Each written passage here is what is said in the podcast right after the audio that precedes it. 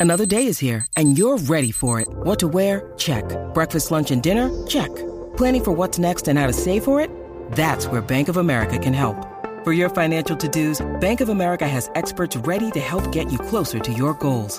Get started at one of our local financial centers or 24-7 in our mobile banking app. Find a location near you at bankofamerica.com slash talk to us. What would you like the power to do? Mobile banking requires downloading the app and is only available for select devices. Message and data rates may apply. Bank of America and a member FDIC.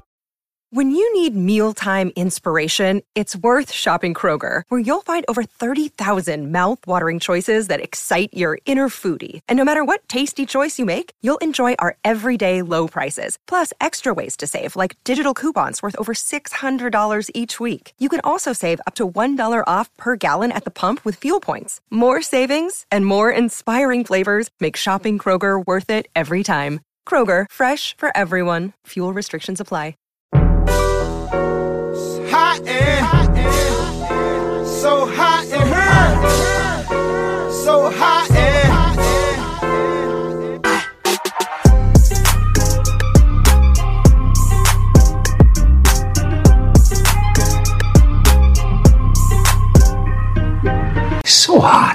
What's happening, guys? Welcome to the Dynasty Warzone, a proud streaming partner of the Dynasty Warzone, aka we're a proud streaming partner of Roto Underworld. I get so excited because it's a brand new show. It's our week one recap. We got a lot of Dynasty goodness for you, but you may say to yourself, Self, are these guys not live streaming anymore? We're not. We're being scheduled like your favorite TV show. We will be up on Player Profiler on Thursdays, 5 p.m. So you'll no longer find us under the live video section. You'll find us under the just video section. So no longer under live, under videos, Thursday, 5 p.m. And I know this because I will have recorded it before 5 p.m. and then podcast also on Thursday. This is how it works. Uh, we'll get into more of that throughout the show and throughout other shows, but I don't want to make my guest wait any longer.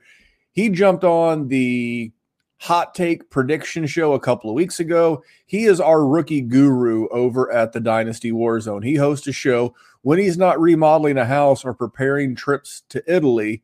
He is our guy, Mr. Dallas Hyder at Salad. That's two L's, S A L L A D at Salad Galore on X. So, uh, Dally, buddy, what's going on, man?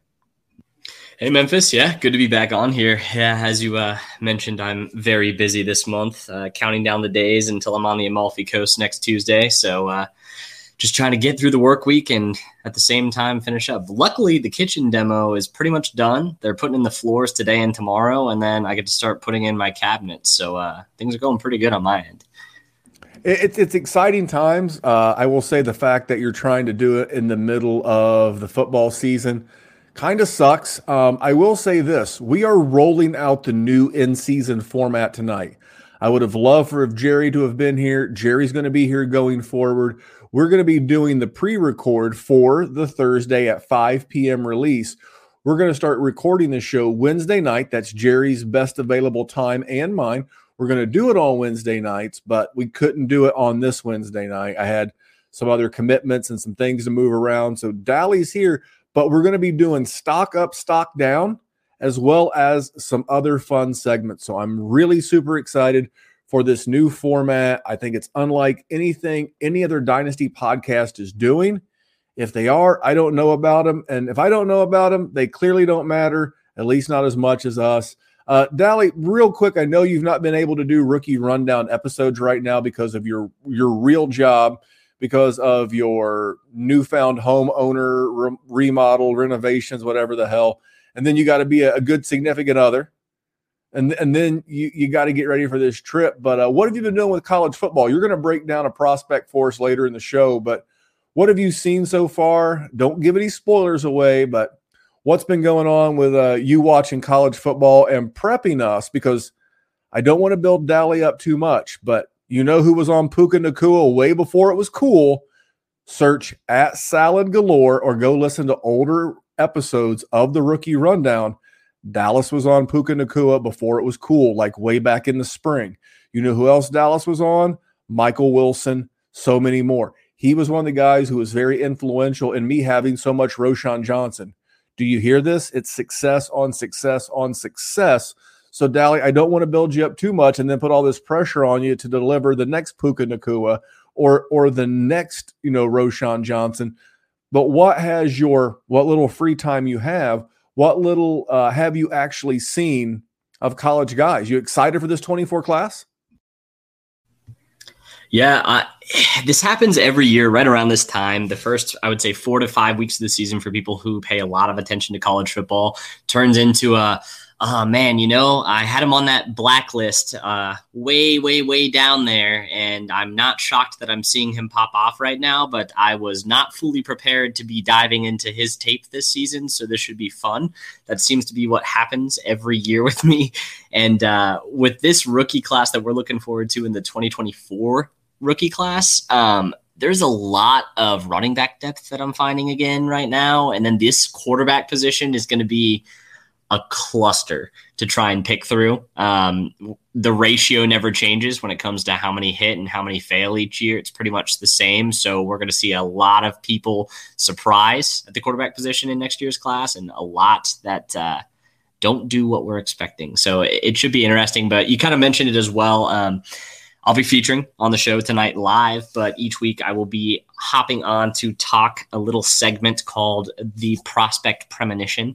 Uh, that is what I have uh, titled it with the fall in mind, Halloween, and all the spookiness nature. But I look into my crystal ball and I uh, give you a name lower down on that tier list, not the Bijans of last year, not the studs like Marvin Harrison Jr. coming up in this year's class, but the guys that are kind of slipping through the cracks that no one's even talking about really right now after a couple of good weeks in the college football season. So I'll be doing that all year, and then we'll be following along to see how they are ranked come draft time. So make sure to tune into that.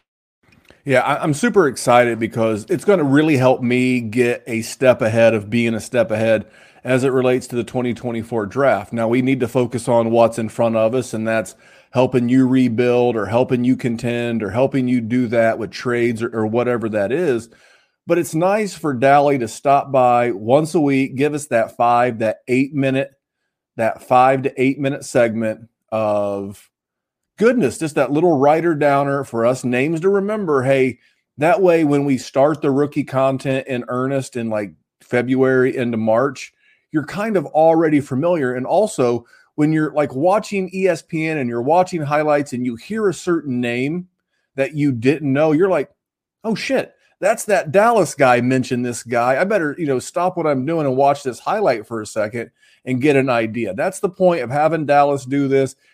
It's super awesome. I'm sure you'll get back to the rookie rundown here in about a couple of months and and and no no uh no pressure on on our end. You're going to be hitting us with rookie content here on the show. Uh, one of the one of the best new exciting segments we've had in a while. But I will tell you about a podcast called The Game Plan. You need to check that out. Um, fantastic show. You can find that right here on the Roto Underworld podcast and YouTube channel. Check that out each and every week. It's it's can't miss. It's a tremendous show. But we talked about our friends at the game plan. We've talked about, I forgot to mention the juice. That's my gambling podcast live on Friday. So a little, little bonus plug there. We, we, we've mentioned what's going on with new segments. We are going to hit you with a another old segment. It's not old, it's actually one of the originals. It's good people, bad tweets. And we're going to do that right after a word from Rival Fantasy. Hey, we've got to talk about Rival Fantasy today. Rival Fantasy, they're a huge supporter of everything we do the podcast channel, the YouTube channel. It's possible because of Rival, and they have an incredible new offer with promo code PLAYER. Promo code PLAYER you double your deposit up to $200 and you get $25 in bonus bucks. So it's $225 additional to play in NFL preseason. You can do their props on the fantasy book where it's over, under, over, under, over, under, up to five guys. The more over unders you hit, the higher your payout. And they have their challenges for the community. You can say, hey, I think that player X is going to go over this many fantasy points, and someone takes you up on it. They take the other side. It's great. I love their fantasy bingo where you can do five across, you can do four in the corner, black it out, just predicting fantasy points on your favorite players, especially in preseason. The promo code is PLAYER, where they match your deposit up to $200 plus those $25 in bonus bucks. This offer is insane. $25 in bonus bucks, rival fantasy. It's different but similar to a lot of other things that you've done. If you're into player props and you're into DFS, it's it's kind of got those kind of nuggets intertwined, but it's worth checking out. Head over there if you do use the promo code Underworld. I think you'll dig it. All right, Dallas. Now uh, you you are a regular good person, bad tweets. Um, you've you've been down this road with me many times. So we are going to hit one of these up tonight. And one thing that I love about being a podcaster and I love being on YouTube is that there are no gatekeepers. For me, who loves fantasy football, for Dallas, who loves college football and fantasy football, there are no gatekeepers. I need a microphone, I need some lights, I need a computer, and I can create content. And if I and if I gel with you, the audience, and you support the work that we do, I can create content. And, and this is what, what kind of pisses me off about this tweet. And it was Meow, Mick Meow, MC Meow, Mick Meow Dynasty 116. And he responded to a, a tweet from Dov Kleiman. And he was like, update. This is from Dov, and the initial tweet. Update Mina Kimes signs massive new contract to stay at ESPN via Andrew Marchand her contract will pay her a little more than 1.7 million per year per the report. I have no problem with that. Congratulations, Mina, man. I, I hope you enjoy the money. Hope it provides well for you and your family, or you buy yourself some fucking new sneakers. I don't know. Be happy. But Mr. Meow, I'm assuming it's a Mr. Meow Dynasty said, incredible. She's living proof that women consistently fail upwards. She's legitimately one of the worst talking heads in sports. Now, Dallas, I'm going to give you a minute to uh, uh, wrap your head around this. And misogyny aside, it's like, wh- wh- how is she failing upwards? It's all about drawing an audience. She's not being paid because she's a woman. ESPN is laying off people, cutting contracts, reducing salaries. Stephen A. Smith is not a woman. He's failed upwards. Skip Bayless is arguably the worst sports talking head. Tony Kornheiser, Michael Wilbon, Suzy Kolber, these people are all terrible. And if she's young and hip and, and draws an audience that, you know, is, is in a similar age demographic, because that's what ESPN's missing, guys. That's what the, what's what they're missing. They got the old heads. They got the guys who grew up on ESPN, again, with Tony Kornheiser and all those names that I mentioned. They need this young person. And clearly they find her valuable. Just because you don't like Mina's content, meow, does not mean that someone else does not like, you know, like it. We don't need gatekeepers. If you want to say her con- content is bad, do that. But picking on her fail, quote unquote, failing upward or her gender as the reason why she's she's living proof that she can fail upward, it's just a bad take. It's a bad fucking take. It's t- it's a terrible take, Dallas. That's what I thought, I, and that's why I clipped this one. I was like, "Holy shit, this is terrible."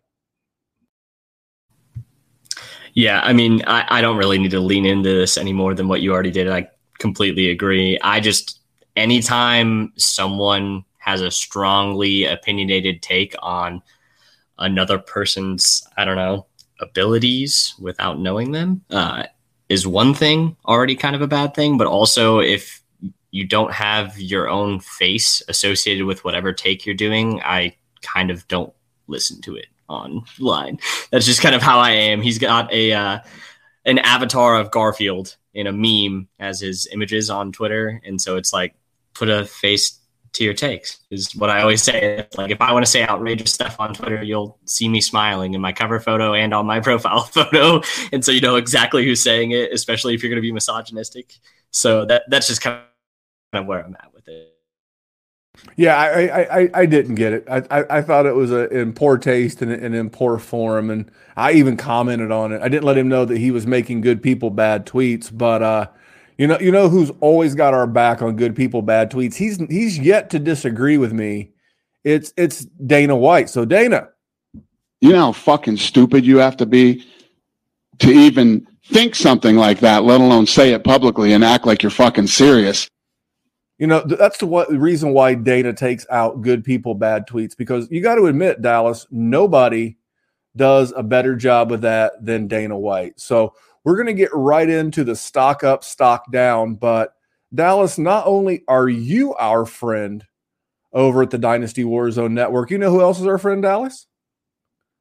This is Dr. Kyle. Dr. Kyle. We, we love Dr. Kyle. This is another new segment. When we have major medical injuries in fantasy football, I'm going to get Kyle to drop us a nugget. Now, for those of you who are unfamiliar with Kyle, Kyle is a board certified doctor of physical therapy in New York City.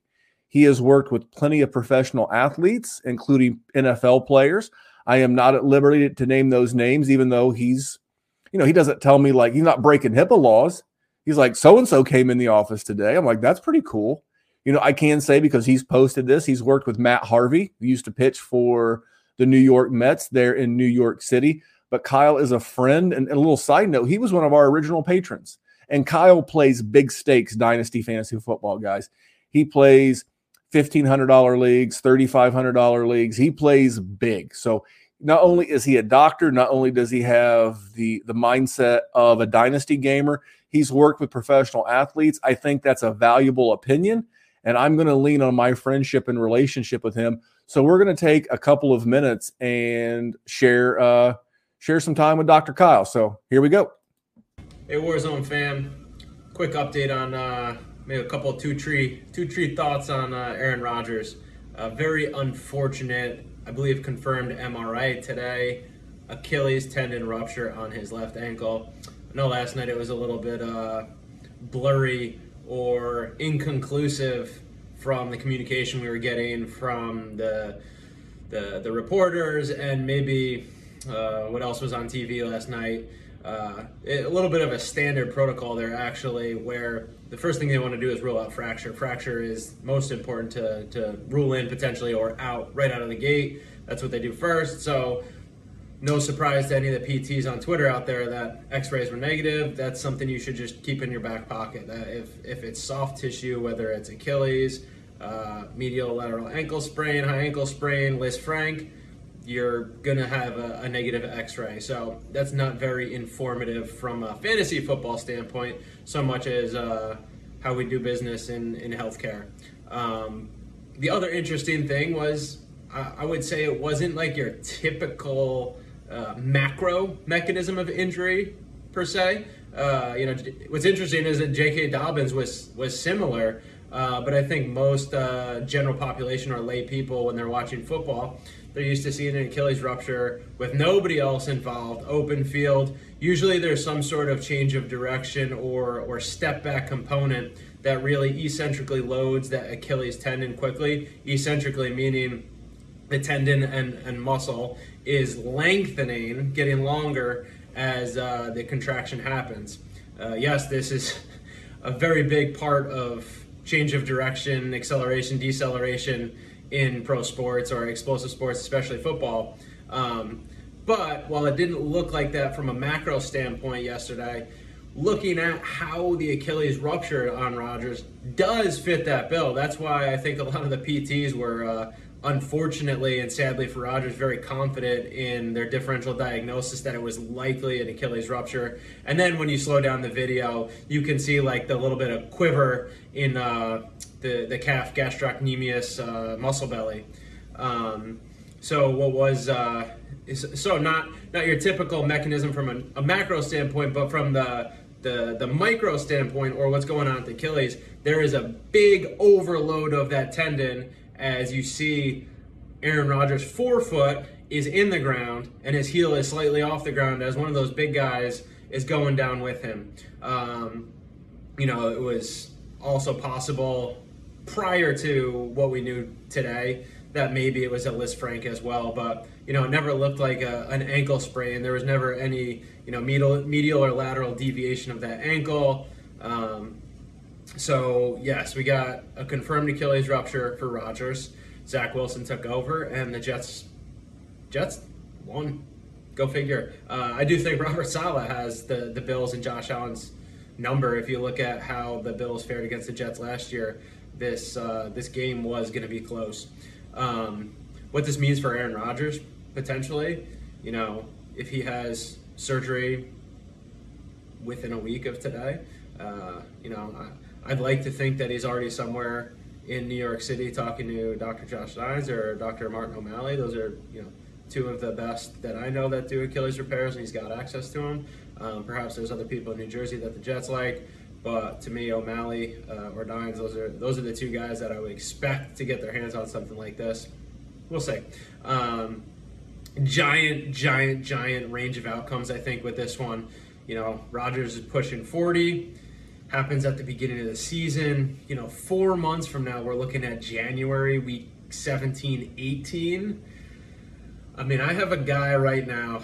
This is an outlier of a human being, but outliers stay outliers. And I think Aaron Rodgers is an outlier in some regard from a, a football skill perspective as well.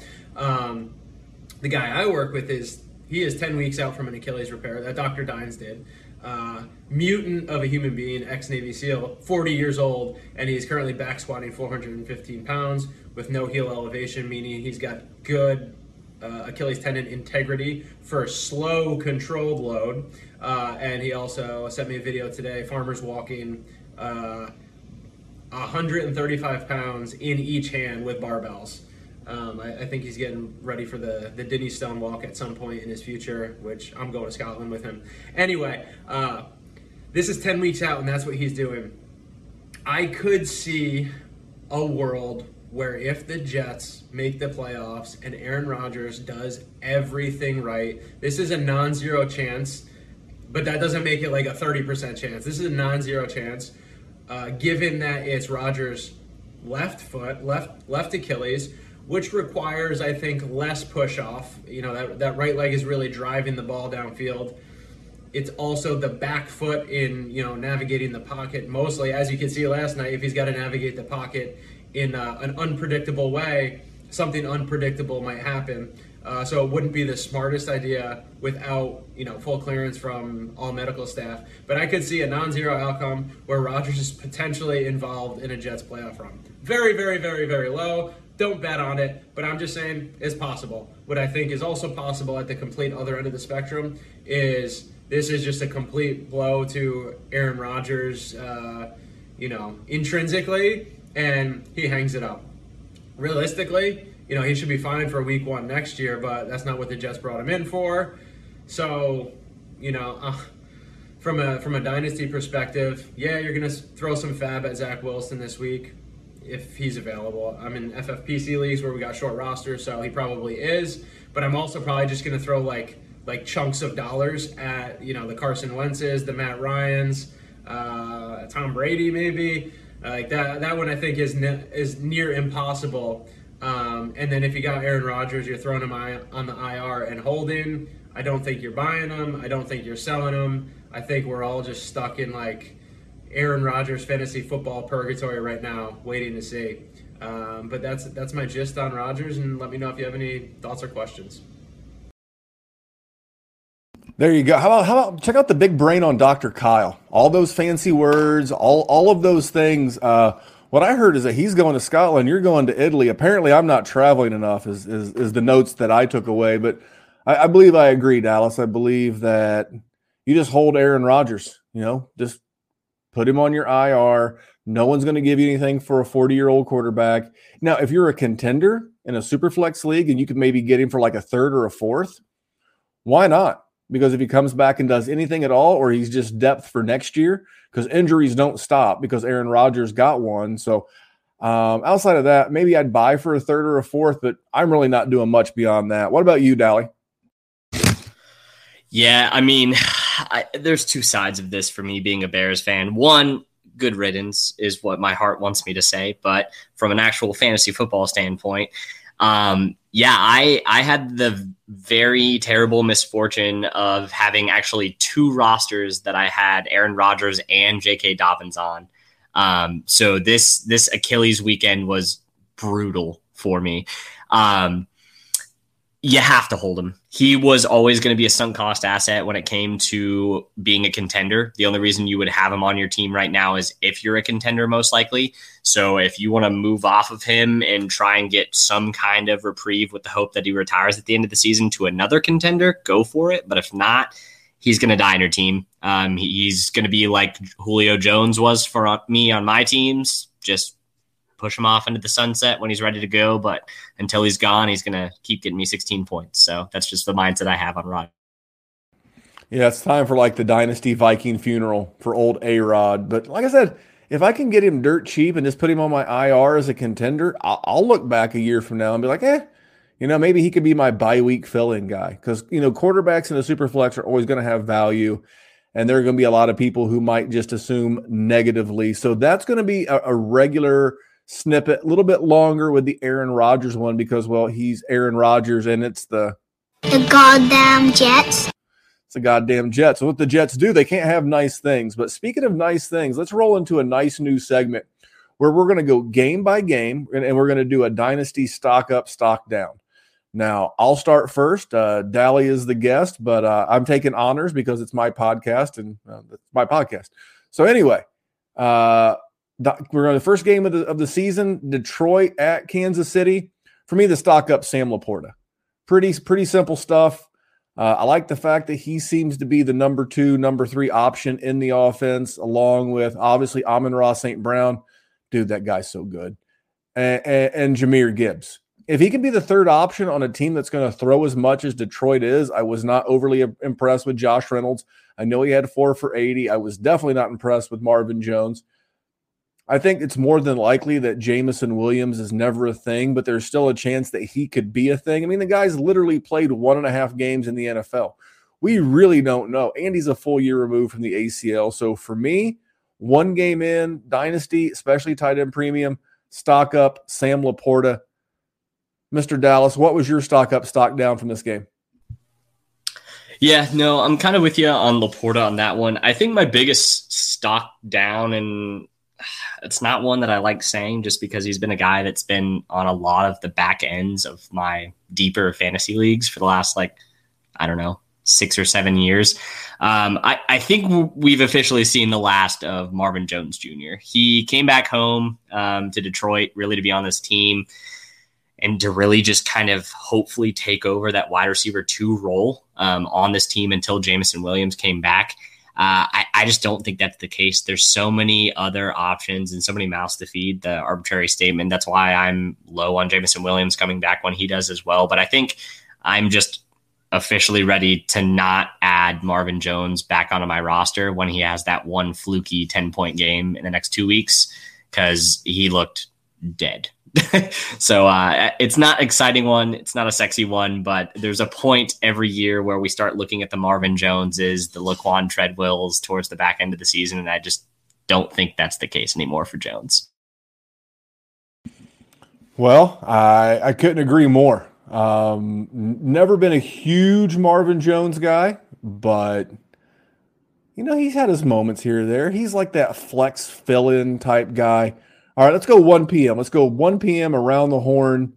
Uh, next game, Arizona went to Washington, almost ruined my survivor pool. You know, I love survivor, and I almost got sniped by the evil Arizona Cardinals. A little side note teams don't tank. Front offices may want to tank, GMs and owners may want to tank, coaches, players, the water boy, they don't want to tank. They want to win. Arizona very feisty. But for me, stock down is going to be Antonio Gibson. His lack of involvement just was bad. And he's going to be a guy that in about a month, I'm going to be recommending that you buy because his value will be next to nothing. He's going to be a pending free agent this upcoming season. I clearly don't see him being franchise tagged or returning to a place that's held him down. There's a lot of good potential landing spots next year. Washington's not one of them, but I got to go stock down on Antonio Gibson. What about you? Who who is your guy from this game? Yeah, I mean, not not a super exciting game, not a crazy one really that was going on. Um, for me, I mean, I'm stocked down on pretty much this entire Cardinals team outside of James Conner and Zach Ertz.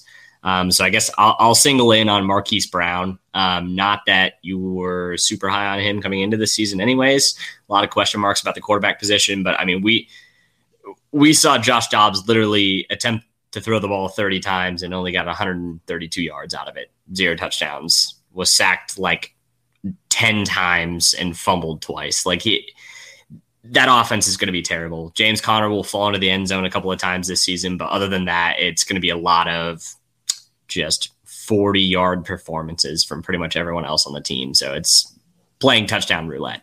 That's where I'm at with the Cardinals, right? Huh? Well, you're, you're, probably not too far off. Let's move on to the next game. Keep this uh, this trainer rolling. We got 14 more of these things to do, and we, we got a couple other segments we got to we got to run in there with uh, with yourself. But I, I want to go to uh, Houston. Went to Baltimore, and, and for me, it's stock up on Dameon Pierce. I was very anti Dameon Pierce. I was a little concerned with this being a new head coach and a new offensive coordinator. Hey, we brought in Devin Singletary. I and you can make Devin Singletary a stock down. He's he's clearly he's not even startable even in, in the deepest of leagues. He's just a guy. And Dameon Pierce looked really good. Um, it's a low volume offense, so you're you're. And I see you shaking your head. He didn't look great, but but for what we do from a dynasty fan standpoint, he looked fine. Uh, no threats to him in that backfield. So for that reason, for what we do, I see you shaking your head, Dallas. I'm going to say he's a stock up. Yeah, uh, uh, not going to agree with this one, just particularly. Um, it is one week, but I had efficiency concerns with Dameon Pierce over the last six to seven games of last year. I thought it was one of the few cases when it comes to rookie running backs that are perennially known to be better towards the back end of their rookie seasons that he was one of the few running backs I've seen that looked worse down the tail as opposed to at the beginning. Um, efficiency metrics went out the window last season towards the back half, and then he still rushed the ball for 3.5 yards a clip, and his longest run was seven yards. He he, he just didn't look amazing to me. Um, not a lot of great optimism is what I would say from this. The stock up that I do have, it's it's really going to be on a guy that is, I guess, what a post hype sleeper now, two years in a row. And Nico Collins led the team in targets with 11 targets. Um, a lot of people are off on him just because Robert Woods saw somewhere around the same amount of targets as him. But when it comes to this passing volume, we saw it in the preseason. CJ Stroud pretty much just has eyes for Nico Collins and no one else on most plays. And so a lot of bad throws are going to go his way. He's not going to have some crazy catch to pass ratio that you'll see with a lot of number one wide receivers, but he's a guy that I was drafting super late because back end wide receiver five, wide receiver six, that's going to get wide receiver one target totals. Um, it's just a guy that you have to follow the targets. That's what we do with a lot of this position in general outside of the top 10 to 12 guys at the wide receiver position. And Nico is one of those guys that – is probably free on your waiver wire right now that you should be sniffing around. Nico is free 99. Let's go to Cincinnati. They went to Cleveland. And, and what for a lot of people, including Tee Higgins GMs, they got T bagged, is what they got. They they they got 0.0. He was always stocked down for me. I, I never understood why people, and, and this includes people we work with, guys. We work with the player profiler group. They've had him as a borderline wide receiver one in a dynasty startup. I've never got that. I've, I've never got how we can consider him in that class of guys that are wide receiver ones, not only in fantasy and dynasty, but on their own team. Remember, I I I stole this term or created this term greatness adjacent being next to the greatness of Joe Burrow and Ja'Marr Chase does not make Tee Higgins great. It just makes him the guy next to the guy who's also next to the guy. So for me, his stock was down. I'm looking, and, and, and here's the thing: how how can a guy be like you know wide receiver 10 to 12 check rankings near you when his best career finish with Joe Burrow, by the way, has always been like no better than wide receiver 17, 18 on a season? Are you just projecting him to? I don't get it. So the minute you can get out on him, if I could move him for a DK Metcalf or someone like that, those are the guys that that I'm looking to get out of. I am stocked down on Tee Higgins in a big way for Dynasty. What about you there, Dally? Yeah, mine's on the other side of the ball. Uh, mine's on the Cleveland Browns. And I know a lot of us at the end of this offseason basically got to the point with Nick Chubb where it's like, well, I mean, he's probably going to get more carries this year than he did last year for the first time in his career. There's no one in this backfield that is going to be competing with him for touches. And based off of production from touches, I would agree with that statement still. But we should have known with this Browns team that they will not give Nick Chubb 20 plus carries consistently. They, they just will not do it. And Jerome Ford out of the gate as a rookie running a sub 2.5 yards per carry was given 15 carries on the day. And you just see that and you're like, oh my Lanta, what is happening? Why are we still doing this? So it, it has to be a stock up on Jerome Ford for me. It, and it's just due to the fact where I know he did bad, but if they're they were willing to give him 15 touches, granted in a running game script type of game where you're leading as they were, it's going to happen repeatedly this year. Even if Deshaun Watson isn't slinging the ball, they can still run the ball well. Their offensive line, although it did take a hit with Jack Conklin's out, I want the RB2 in this Cleveland Browns offense, as has been the case in previous years. And he's the cheapest that it's been in a while. So it's stock up for me on drill. Yeah, I got to give the Podfather credit. When he and I had our very first interaction together, we were talking about, hey, Kareem Hunt's gone someone's got to benefit from the absence of Kareem Hunt. I was kind of hoping it was going to be Demetric Felton because he's a pretty pretty good pass catcher. He's not even on the goddamn team. So tip of the cap to Dallas and tip of the cap to the Podfather for uh, the shout out on Jerome Ford. So we're going to do uh, Jacksonville come to Indianapolis to the area in which I live. Uh, the score was not indicative of the way the game was played. I was pretty impressed with both uh, Anthony Richardson, but my stock up guy is Michael Pittman. There's been this nervousness around the the Colts all year that hey, um, the running quarterback and it's going to be bad for Michael Pittman. Guys, he saw 11 targets. Caught, I believe eight of them scored a touchdown. He's a, he's in the top 10 in wide receivers. It's week one. Let's not overreact. But this is the stock up moment. If you can move Tee Higgins and you can get Michael Pittman plus, go do that. Go move Tee Higgins and his greatness adjacent ass in like a second and go get Michael Pittman in a first. We're going to talk about Michael Pittman here in just a second, but that's my stock up guy, Michael Pittman. What are your thoughts on this game, Dally? Because I, I almost said Travis Etienne. My pride, my pride will not let me do it, but maybe you'll do it. Yeah, this may be an overreaction for week one uh, is what I would say with this statement right now. But my stock down right now is Christian Kirk. Um, this is a situation where he looked like a wide receiver one last year, and with how many times they were tossing the ball around 32 on the day for Trevor Lawrence, he only saw three targets. And that's a little bit concerning with me because he wasn't getting the wide receiver one coverage, he wasn't getting the deep coverage, and he wasn't getting the best coverage linebacker because that would have been Evan Engram. So he was getting realistically the fourth best DB during the game on him on a regular basis. And as a burner and a true separator he's supposed to be, supposed to be getting those passes. Why was Lawrence not looking his way? Couldn't tell you. A little bit concerned. Again, I said a little bit of an overreaction, but I am on board with you with Pittman. Um, that is a move that would be nice to do, um, at least for this year, while there's still no uh, massive target competition in Indianapolis. But at the same time, there's a glass floor with Richardson passing, so do with that as you. All right. Well, we're going to roll into another segment. Again, we're going to take a break from the stock up, stock down, give you a chance to collect yourself because we just talked about Michael Pittman. And the trade comes from our Patreon, patreon.com forward slash dynasty warzone. And this one comes from Mike C.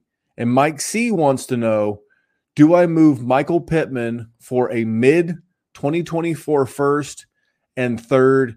And what I love about our patrons is they give me context when they want help with their trades.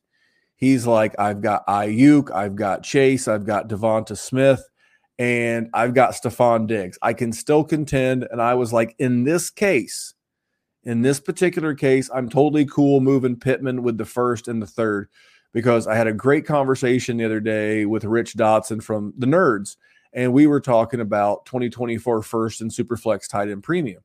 You know, with all these quarterbacks, and it's always we've always talked about Ewers and Maye and Williams, but now we see Shedeur Sanders, we see Michael Penix Jr., we got Bowers, the tight end and tight end premium from Georgia. You got both the wide receivers from Ohio State guys. I'm at 108 in uh, a super flex tight end premium rookie draft, and I've not even mentioned the first running back in the class. So in this case, I'm totally fine because he has the depth. Even though I'm stock up, getting a mid first and a super flex tight end premium and a third for Michael Pittman is a nice cash out when you're that rich. Dallas, do you agree or disagree? Yeah, I mean, that's an easy take for me. I mean, just looking at the class this early on, I can tell you I would want the 106 or 108 over Pittman alone. So if you're giving me a first and a third for him, I'm all aboard, especially because if I'm making that move, I don't need Pittman this year or I am not contending basically. And the odds of the Colts staying status quo without bringing in a better wide receiver for Anthony Richardson, who's going to be hopefully their future franchise quarterback next year, um, is slim to none. So yeah, agree. Yeah. Yeah, and, and Mike plays in the in the Lord's roster setting format. That's Superflex tight end premium start 10, but he starts one quarterback, one running back, one wide receiver, one tight end, one flex, and I'm sorry, one super flex, and then five flexes that can be a running back, wide receiver, or tight end. That's the preferred method. That's how I like it and, and, that's the kind of league he's in. So that because he has all those other parts and pieces, sure he could play Michael Pittman, but banking up some extra draft capital, it, traditionally not the best uh, to move uh, a, a, guy like Pittman. But in this case, this particular case, I don't mind it. So uh, on the way out. Hey traders, now there are days in our trading career when we as traders trade poorly and end up losing. So on those days, we look for inspiration me and Dallas, when Jerry's here, me and Jerry, we are that inspiration. We're here to help you. But how do you get on there? It's patreon.com forward slash dynasty warzone. We help you with your trades. We have dynasty leagues. We have Dallas is in the group chat. Dr. Kyle's in the group chat. Jesse, you know, Chad, Austin, all the people that do content with us, they're in the group chat. We're helping each other all day long. And you can get one on one advice from me, a bonus podcast or two every week. There's a lot for five bucks. Check it out. Dynasty Warzone, excuse me, patreon.com forward slash Dynasty Warzone. Now, uh, now back to the uh, the stock up, stock down. The next game, Carolina at Atlanta. To me, pretty simple. Stock down, Kyle Pitts. I mean, old boy threw Desmond Ridder threw 18 passes, completed 15 for 118 yards. This is how Arthur Smith wants to play football. Whether you what Ric Flair say, whether you like it or whether you don't, learn to live with it because it's the best thing going today. I'm going to modify that a little bit. Whether you like it or whether you don't, this is how Arthur Smith coaches football. So you need to learn to live with it or trade him. And I'm getting out of the Kyle Pitts business. I'm looking for the first game, any game. Get me TJ Hockenson, get me Sam LaPorta, and get me all the plus. Get me all the plus that this guy's name value, his name cachet carries. I'm getting out of the Kyle Pitts business. That's my stock down. I could have went bonus. Maybe Dallas has my bonus. Yeah, I, I mean, bonus is most likely my main one. It's Drake London. I'm I'm just out on this passing game in general right now. Um, it's it didn't look great, and you're going to get up against Carolina's secondary that was dealing with injuries and uh, some bad play. So very interesting. Um, you want to go with the the biggest stock up for me, honestly, in this entire matchup is probably Jessie Bates. That dude is so good. He's transformed, transform. Eh, cannot talk transformative for that Falcons secondary. He looked so good for them. It's the first time I've said that about a Falcons defender since like rookie Deion Jones. IDP bonus with Dallas. You you love to see it. All right, let's let's move on to our next game. That would be Tampa Bay upsetting Minnesota at Minnesota. For me, it's stock up Jordan Addison. I mean, Justin Def- Jefferson continues to do Justin Jefferson things. He's he's phenomenal. I did not like his body language at the end of the game. I mean, clearly he wants the bag. He's going to get the bag. That's not the thing. But there's more than enough to go around in this offense. Kirk Cousins had almost 300 yards passing in the first half alone. Now he only had about 40 some odd in the second half. I'd like to see a little balance, especially if you're a Minnesota fan, but you have to like what you have to see because he's going to score in and around that T Baggins, Tee Higgins range, and he's not going to cost you as much. Another guy I would look to move Tee Higgins for, Jordan Addison, big stock up for me, Dallas. What about you in this game? Yeah, for me, it's a guy that if I see one more person hyping this guy up without proof of actual putting on paper of production, I'm going to be upset. And it's Rachaad White. The efficiency is horrible. I warned everyone about this last year. He was le- less efficient than touchdown Lombardi Lemmy. And it continued again, like 17 touches, barely eclipsed 30 yards. He he's just not good with this offensive line and his ADP at the beginning of this offseason and even into uh, not rookie drafts, but drafts for redraft this year just did not make sense compared to those that were around him. I'm just you could have gotten Javonte Williams after Rachaad White in drafts in redraft this year, which is baffling. So I just can't do it anymore. I'm way stocked down on Rachaad. Well, uh, I I think there's going to be a bounce back. I, I think that was what the the the defensive coordinator in Minnesota, um, Flores, Brian Flores, was trying to take away. Uh, only two only two catches for Rachaad White. I think that goes up, but you're right. Overall, it, it has to be stocked down right now. Let's go to we got a couple more here in the one o'clock window. Let's go Pittsburgh. They were hosting San Francisco. Um, I'm not even going to give you a stock up. I'm going to give you an I told you so.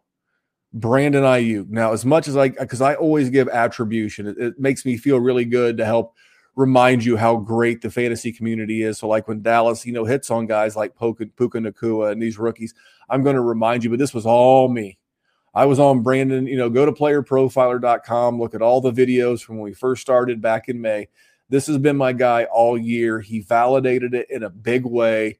Uh, even on top of Debo doing okay, even on top of Kittle getting a few catches with a groin, and, and even with CMC going off, Brandon Aiyuk smashed. He's the wide receiver one on this team. He is stock up, and I think you're too late. Had you listened back in May, you would have more Brandon Aiyuk. But if you did, congratulations. If you didn't, shame on you. Dallas, what were your takeaways from this game? Yeah, this one might be a little bit surprising. It's a name that's not really getting talked about much, but uh, it's the guy that led the Steelers in targets last week, and that's Allen Robinson. Um, with the injury to Diontae Johnson to the hamstring, Allen Robinson is now the wide receiver two on this team. There's no one really that does what he does because he's going to command the slot now. And I'm interested to, of course, see what happens with a guy like Calvin Austin hopping in now. But Allen Robinson led the team eight targets, was the most productive wide receiver on the team, and was the security blanket late, not when they were trying to hold on or when they needed something, but when they were trying to get back in the game. That's when Pickett was targeting Allen Robinson. So it's just a name that is probably very cheap acquisition wise for you right now. And if you're a contender, I would not be afraid to go sniffing around at the yeah, that, that's a really good take because normally you don't handcuff wide receivers, but if you got Diontae Johnson, it's worth going to see what you know Allen Robinson's going for. Those short to intermediate targets with you know Calvin Austin and his speed stretching the field. Obviously, we know what you know George Pickens does. He's the big catch and fall guy. But if you're looking for that short, you know, volume monster, it very well could be it very well could be Allen Robinson. And for a contender, getting him super cheap as like bench depth or like a bit of a bye week filling guy, that's a super sharp call, Dallas. That's the call of the pod so far. By the way, that's my opinion. Last one o'clock game. Let's go. Tennessee Titans went down to Nolans. That's how you're supposed to say it. Nolans, not New Orleans. But when they went to Nolans, and, and it was, you know, for me, it stocked down on Derrick Henry. He was out snapped by Tyjae Spears. Um, Tyjae Spears, now he didn't turn those snaps into a bunch of fantasy points, but I think you're going to see a lot of Najee Spears in this offseason. I do want to throw a big smile on my guy, uh, Rashid Shaheed, another guy that I was pushing all offseason and Dallas was pushing a year ago. Um, short, fast. He kind of has like that Steve Smith vibe. So there's a bonus in this game because I'm concerned about Derrick Henry, 29 year old running back with his mileage we should be. But a little uh, bonus plug for Shaheed. What were your takeaways from this game? Yeah, I mean, my my stock up is Derek Carr right now. I mean, they, if everyone stays healthy in this offense and they get Alvin Kamara back, Derek Carr is going to be getting you a lot of fantasy points down the tail end of the season.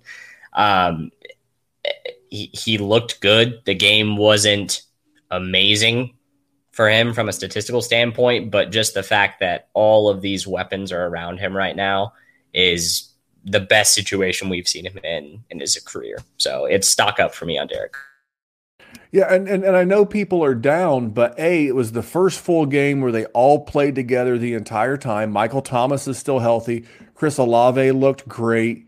Um, there's enough weapons to go around. My only my only concern in New Orleans, not for Derek Carr because he has the weapons, is is there is a a plethora uh, of of guys to to uh, to throw the ball to. So it could be some volume issues at times. Obviously, you love Olave.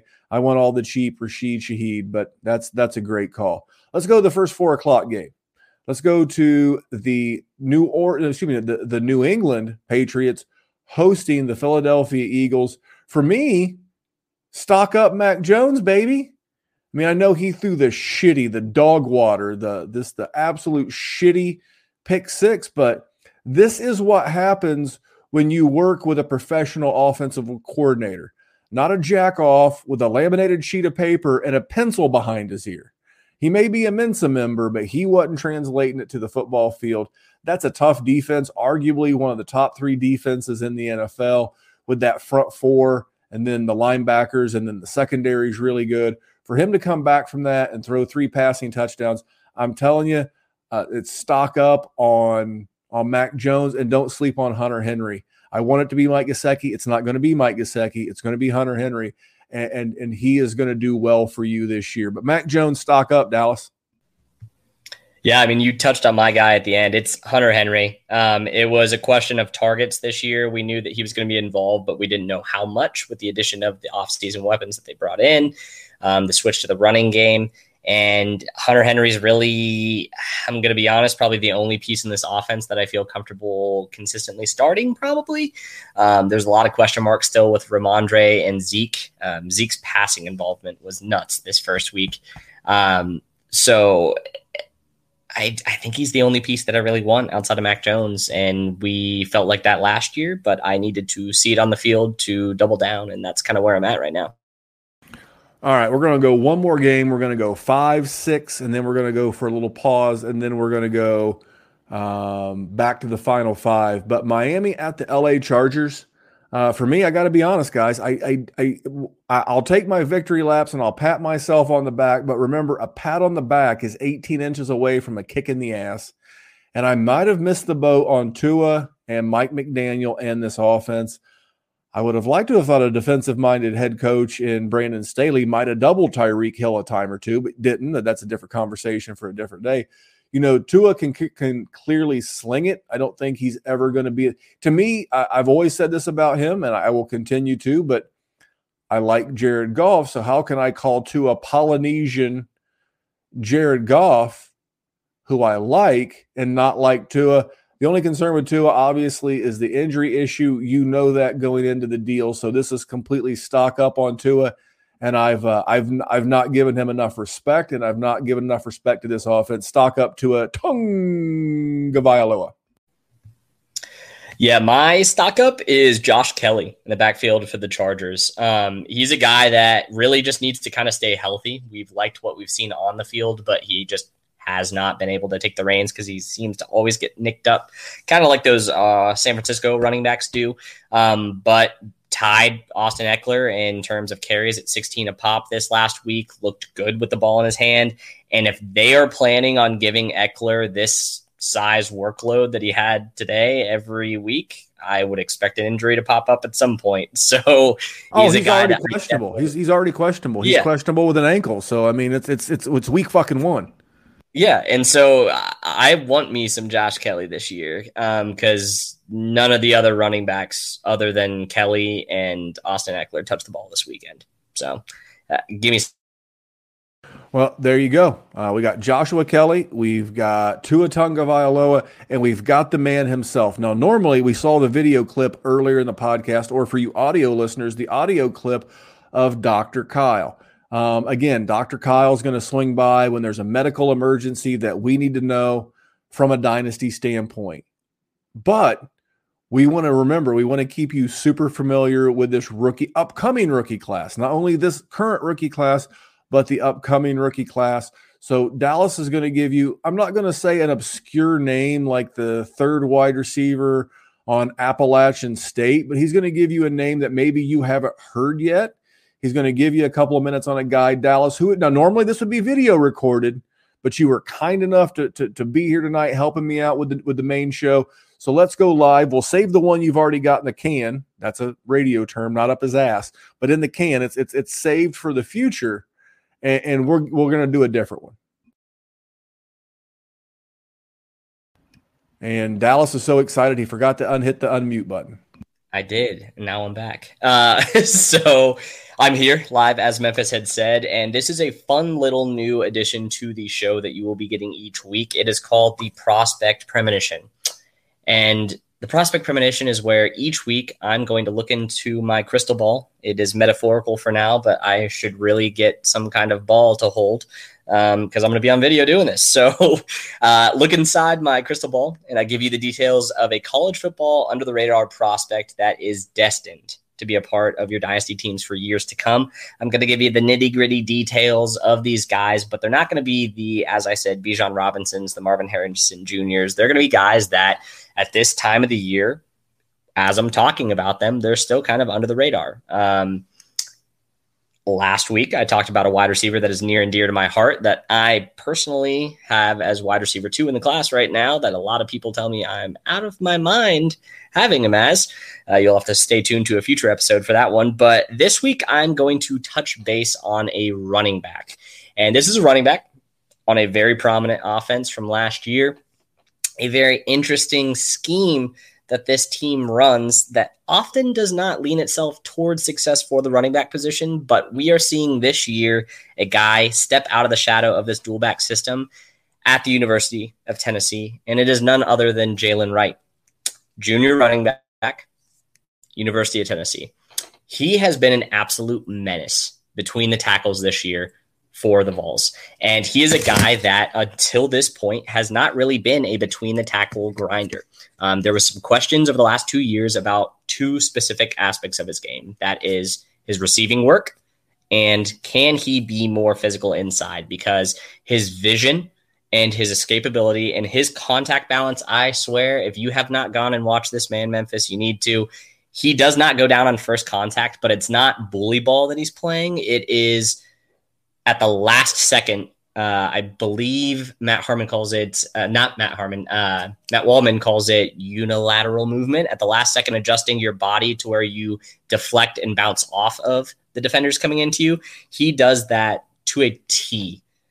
What you want a running back to do, and then this year, rather than stretch plays and sweep plays to the outside, he's doing it between the tackles, which is what they needed on this offense. The pace of play is pretty crazy, but at 5'10, 210, the physical inside run that he's adding to his game makes him a complete backfield.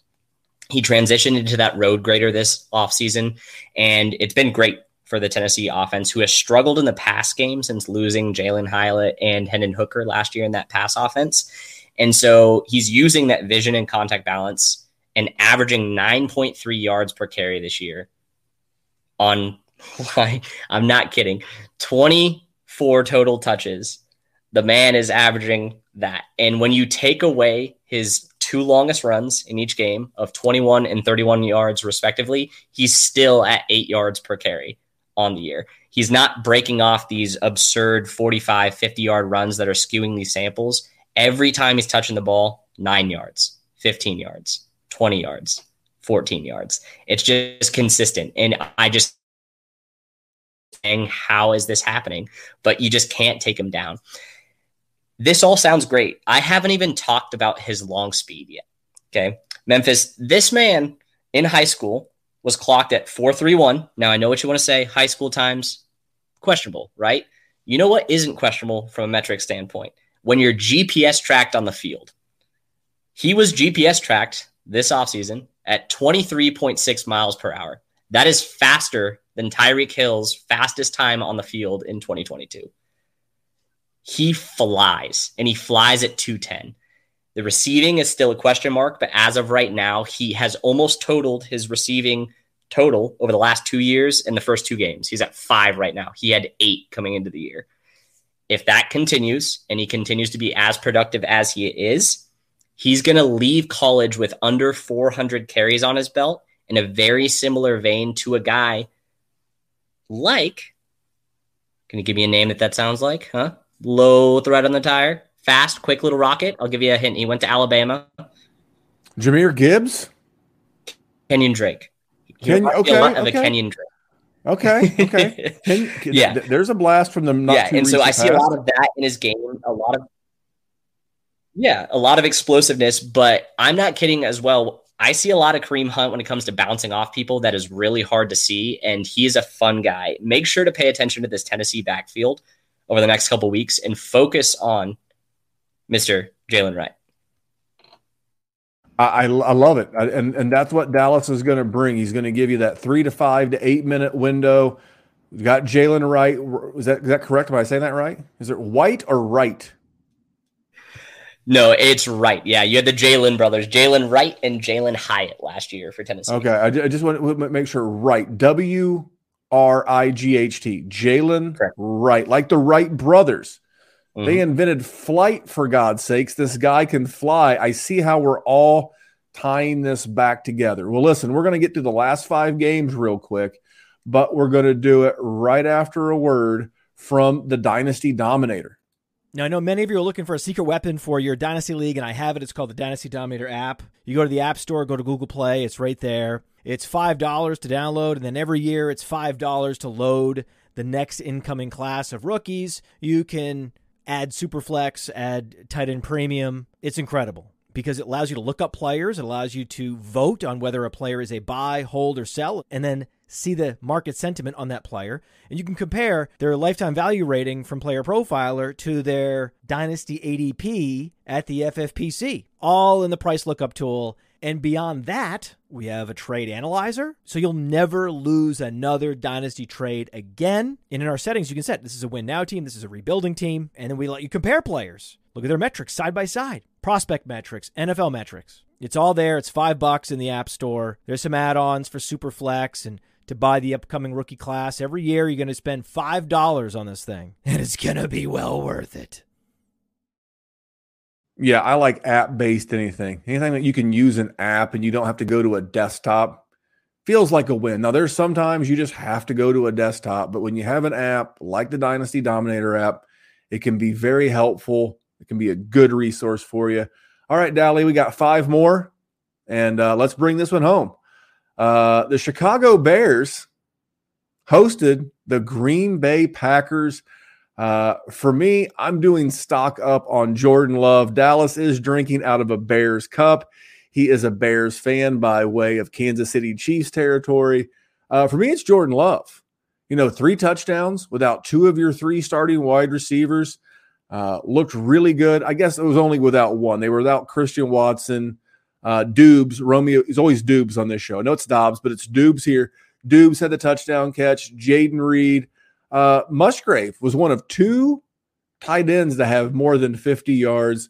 I don't think they found the next, you know, Aaron Rodgers or Brett Favre, but when you have a guy on this cheap of a deal, you can have a really good team. Dally, I know you're a Bears fan. I wasn't going to stir you up by saying Justin Fields. Uh, I, I want to know what what you took away because I don't think you can get any lower than the stock of Chase Claypool. Yeah, I mean he's abysmal. uh, like it's it's not good for him. Uh, I actually had another name on the Chicago Bears for a stock down though, and that's Cole Kmet. Um, Cole Kmet for me, we just haven't seen it. Uh, and in in a game where he was given pretty much free reign, uh, where Claypool was not putting any any effort, I don't know what Kmet was doing. Uh, his blocking was terrible. He wasn't getting open. When he was open, he wasn't catching the ball. It was very weird. Um, the Chicago offense is in shambles. I think it has a little bit more to do with the coaching right now and the offensive line than anything else.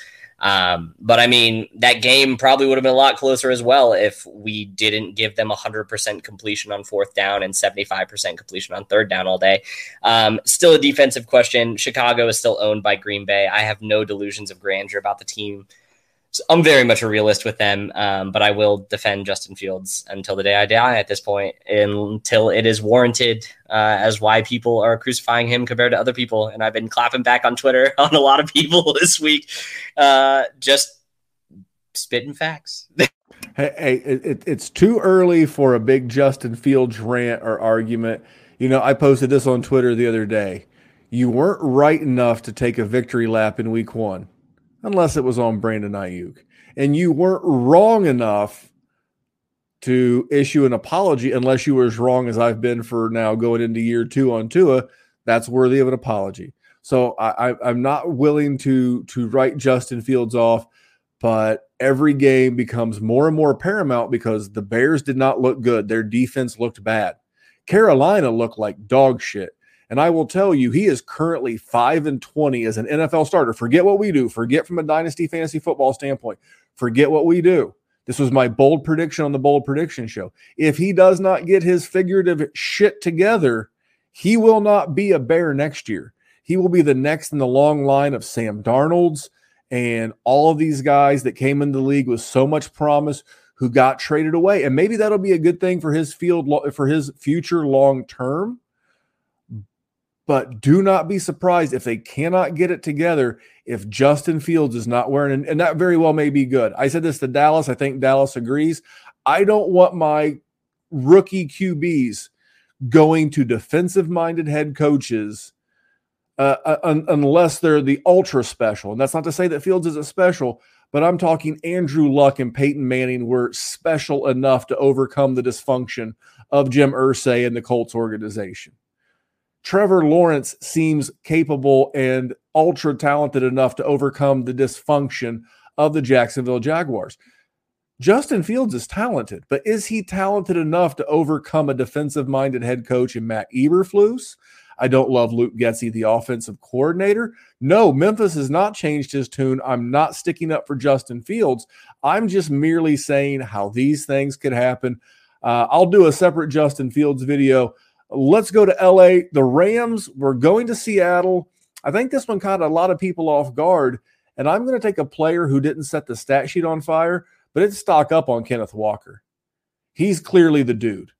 Now they got the brakes beat off of him, but he got 12 carries. The next closest was three, and that was Zach Charbonnet. Better times ahead. This is a little fun fact for you. Uh, last year, Geno Smith played really well. Only I think he threw less than 10 interceptions. He threw five in the two games against the Rams. Some teams just have your numbers. See Bears, comma Chicago, but sometimes people just have your number, and I think that's what it is. I think there's a lot of ramp and a lot of uh, good opportunity to get Kenneth Walker. What about you from Seattle and the Rams? Is it Puka Nacua? If I think with you, it's got to be Puka Nacua. I mean, yeah, stock up is definitely Nacua for me. Uh, I will double down on Kenneth Walker. Um, that was one of the first takeaways I had this weekend. I posted in the Patreon group chat that you had mentioned at the beginning of the show. Um, I said very plainly that Sharp isn't getting shite from Kenneth Walker unless Kenneth Walker goes down when it comes to touch totals. He is so good. He, like every time he touched the ball, he just looks significantly better than anyone else that's touching it. Um, so you agree with that. But yeah, it, has to be Nacua. I was super high on Nacua. Loved the overall body type.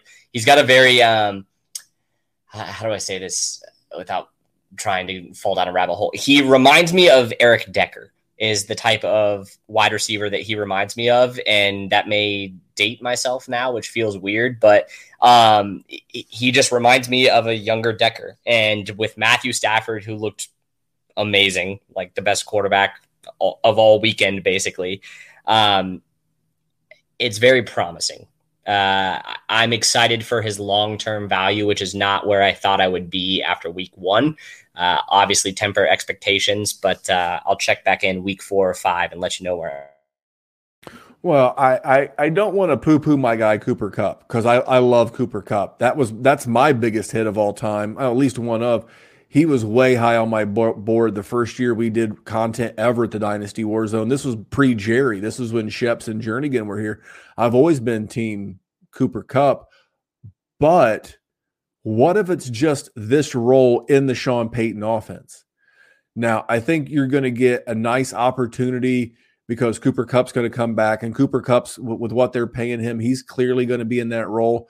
But not if, but when the wheels fall off the wagon in LA, and if it's before Halloween and they can get a chance to unload some some salary, don't be surprised if LA, because it was rumored in the offseason they were going to move Stafford and You know, they they had rumored that they might have moved Aaron Donald.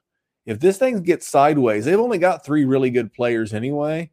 I could see this team being a seller at the trade deadline to use a baseball term during the trade season. You know, there's buyers and sellers, the hot stove league. I could see LA selling. Let's go to Las Vegas. As a matter of fact, I'm going to Las Vegas next month. You know what? It's not Scotland or Italy, but it'll do. Um, Las Vegas went to Denver. You know, I got to say, stock up Russell Wilson. It wasn't a great game, but first game altogether, Jerry Jeudy clearly not 100%. Uh, Marvin Mims didn't break out all over the place. I will throw up a little, so there's slight stock up. Adam Trautman. If you go to Player Profiler and search Adam Trautman, his profile picture is Captain America. I, it, it's hilarious to be quite honest, but I, I mean, I think there's better days ahead for Russell Wilson. This is a divisional game. Divisional games can always be tough, uh, but I like what I've seen. He's currently QB 13.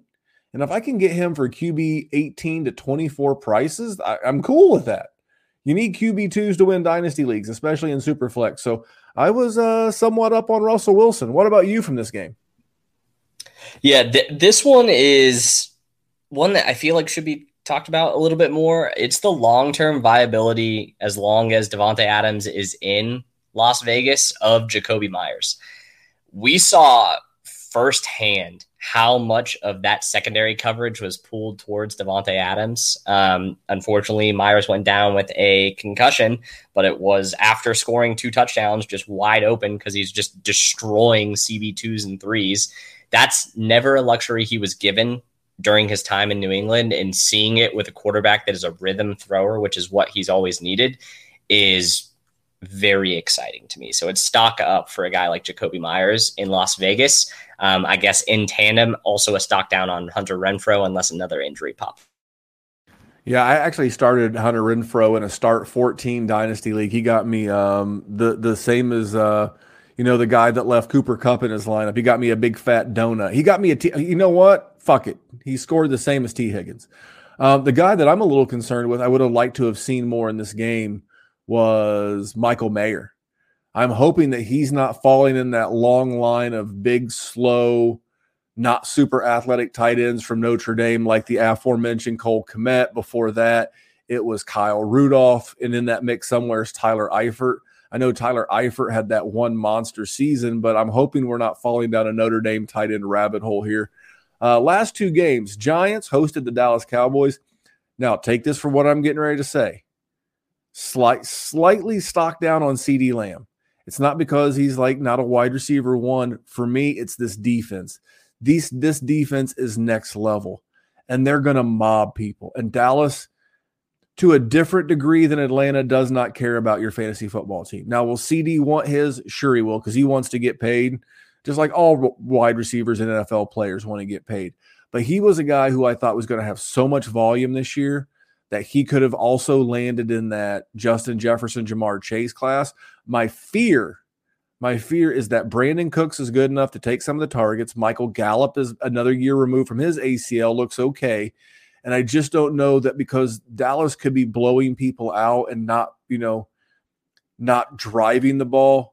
I, I just I have a slight concern, slight, little, little, little bit, little, little bitty, bitty bit about CeeDee Lamb, just a slight stock down, little concerned. I thought he was going to jump into that next tier. He may stay in this tier that he's in, Dallas.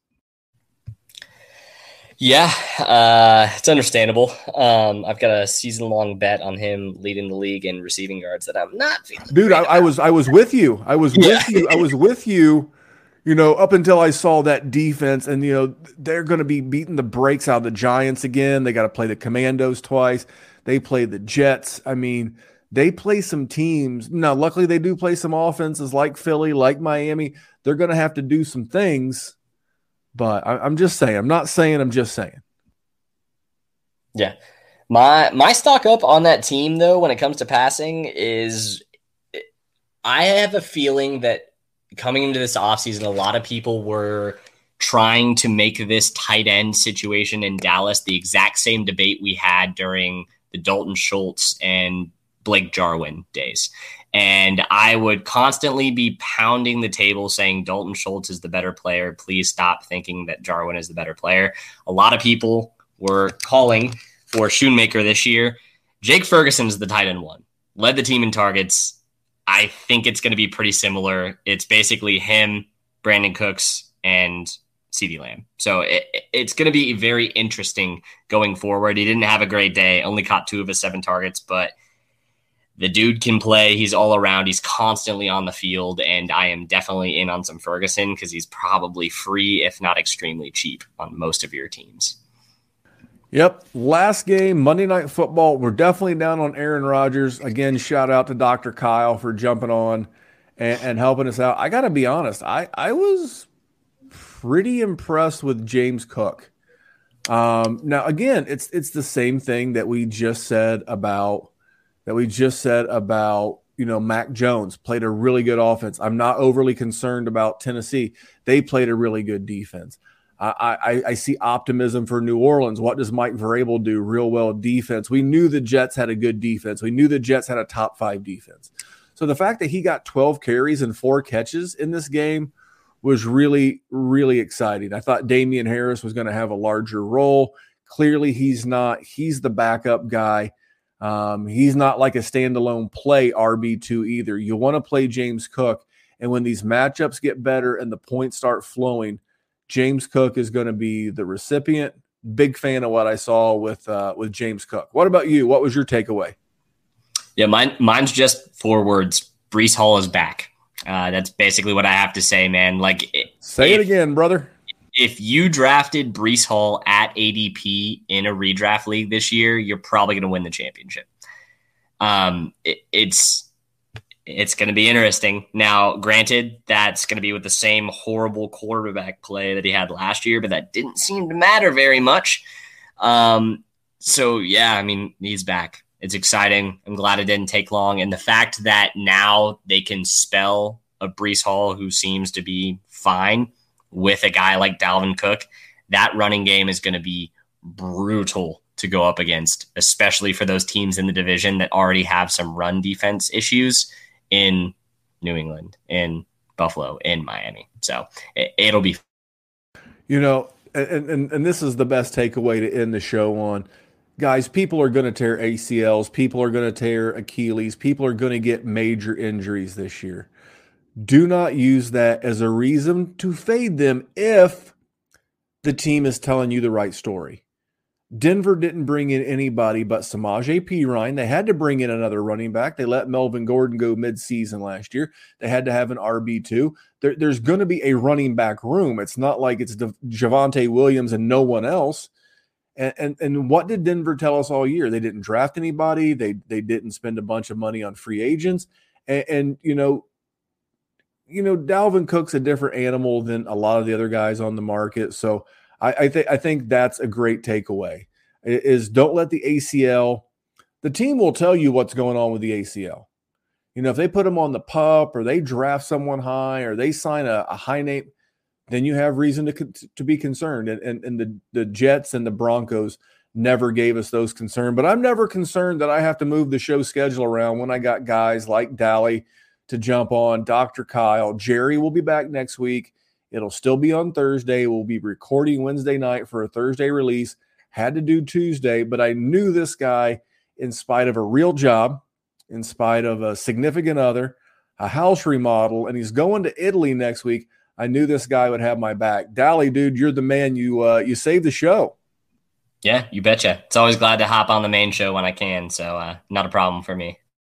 And I've got a couple of other uh, future. We learned about Jaylen Wright Wright, like the Wright brothers. We learned about Jaylen Wright tonight, running back from Tennessee. We're going to learn about another college player next week so that when you're watching these games or you're seeing these players or you're seeing ESPN highlights, you can say, oh, I heard about that guy from Dallas on the Dynasty Warzone. I'm going to pay attention and watch this highlight because I might be drafting him next year. Dallas, dude, you're the man. I'm going to get out of here. Subscribe everywhere playerprofiler.com, Dynasty Warzone. We both have a YouTube channel. Subscribe to both. We have an audio channel for both. Subscribe to both. Uh, we have Dally will be back to doing shows soon. We've got Jesse and the guys doing the Dynasty War games. Clearly, you already know about the Player Profiler Network, but if you do me a quick favor and subscribe to two YouTube channels, two podcast channels, and if you got an extra five bucks a month, if you can go from that $7 mocha choca latte frappuccino gimmick and you can go with that $1 McDonald's coffee for one day. And I know how much that thing costs. My son bought one the other day. He paid $7. I didn't pay it. It's his money. He's got a job. $7.03 for a coffee. I'm like, dude, you could have got a black coffee at McDonald's for a buck. And the gap there, that pays for a full month of the Patreon over at patreon.com forward slash dynasty warzone. Dallas, you're the man. Follow that man at salad, S A L L A D galore on X. And you too can see him defend Justin Fields mercilessly. But until next time, Dallas, I owe you one. And uh, I'll see you guys back here on Friday for the juice. Have a great week, everybody. Thank you so much. Hey, fellow Warzone listeners. My name is Zach Camps. Uh, I'm not golfing or slinging my hands of monster, I'm usually thinking about Dynasty Fantasy Football. A couple months back, I joined the Patreon just to take my Dynasty passion to the next level. And I'll tell you what, well, let's just say there's writer downers for days in the Patreon.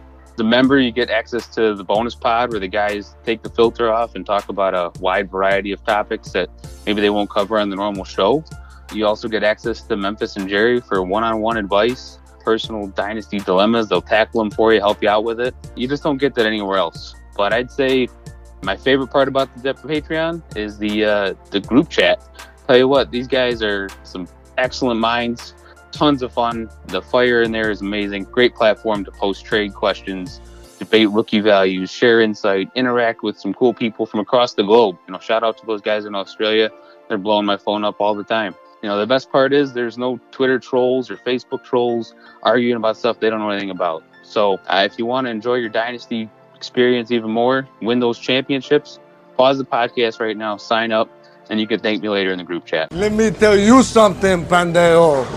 You pull any of your crazy shit with us, you flash a piece out on the lanes, I'll take it away from you and stick it up your ass and pull the fucking trigger till it goes click.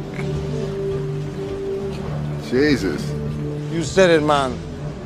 Nobody fucks with the Jesus. When we add up all those inches, that's gonna make the fucking difference between winning and losing.